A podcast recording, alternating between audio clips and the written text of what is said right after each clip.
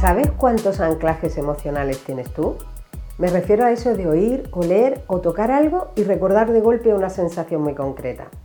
Nuestra mente construye esas anclas entre los sentidos y los estados de ánimo por repetición o por intensidad de la experiencia. Por ejemplo, en el primer grupo, por repetición, estaría la colonia de mi abuela.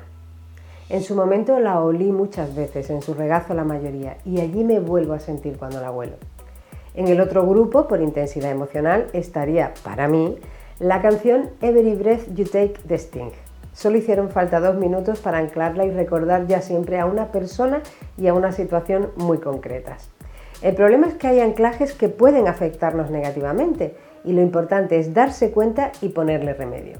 Para romper un anclaje que nos afecta, lo mejor es crear otro anclaje que se superponga. En mi caso, era la lluvia. Así que durante un tiempo, cada vez que llovía, me ponía la canción Se acabó de María Jiménez, que ya me generaba muy buen rollo. Ahora la lluvia ya no me impide hacer planes, pero también puedes provocar anclajes nuevos, crearte tus propios interruptores para llamar a una sensación muy concreta cuando la necesites. Por ejemplo, puede ser la calma, la seguridad.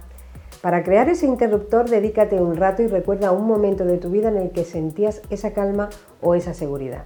Ve con tu mente a ese recuerdo, revívelo lo más intensamente que puedas y cuando tengas la sensación del recuerdo muy presente, como si estuvieras allí de nuevo, aprieta la yema de uno de tus dedos durante un rato. Repite esta operación dos o tres veces más hasta que simplemente presionando tu dedo experimentes un poco de esa sensación que necesitas. Cuanto más uses tu interruptor, más te funcionará.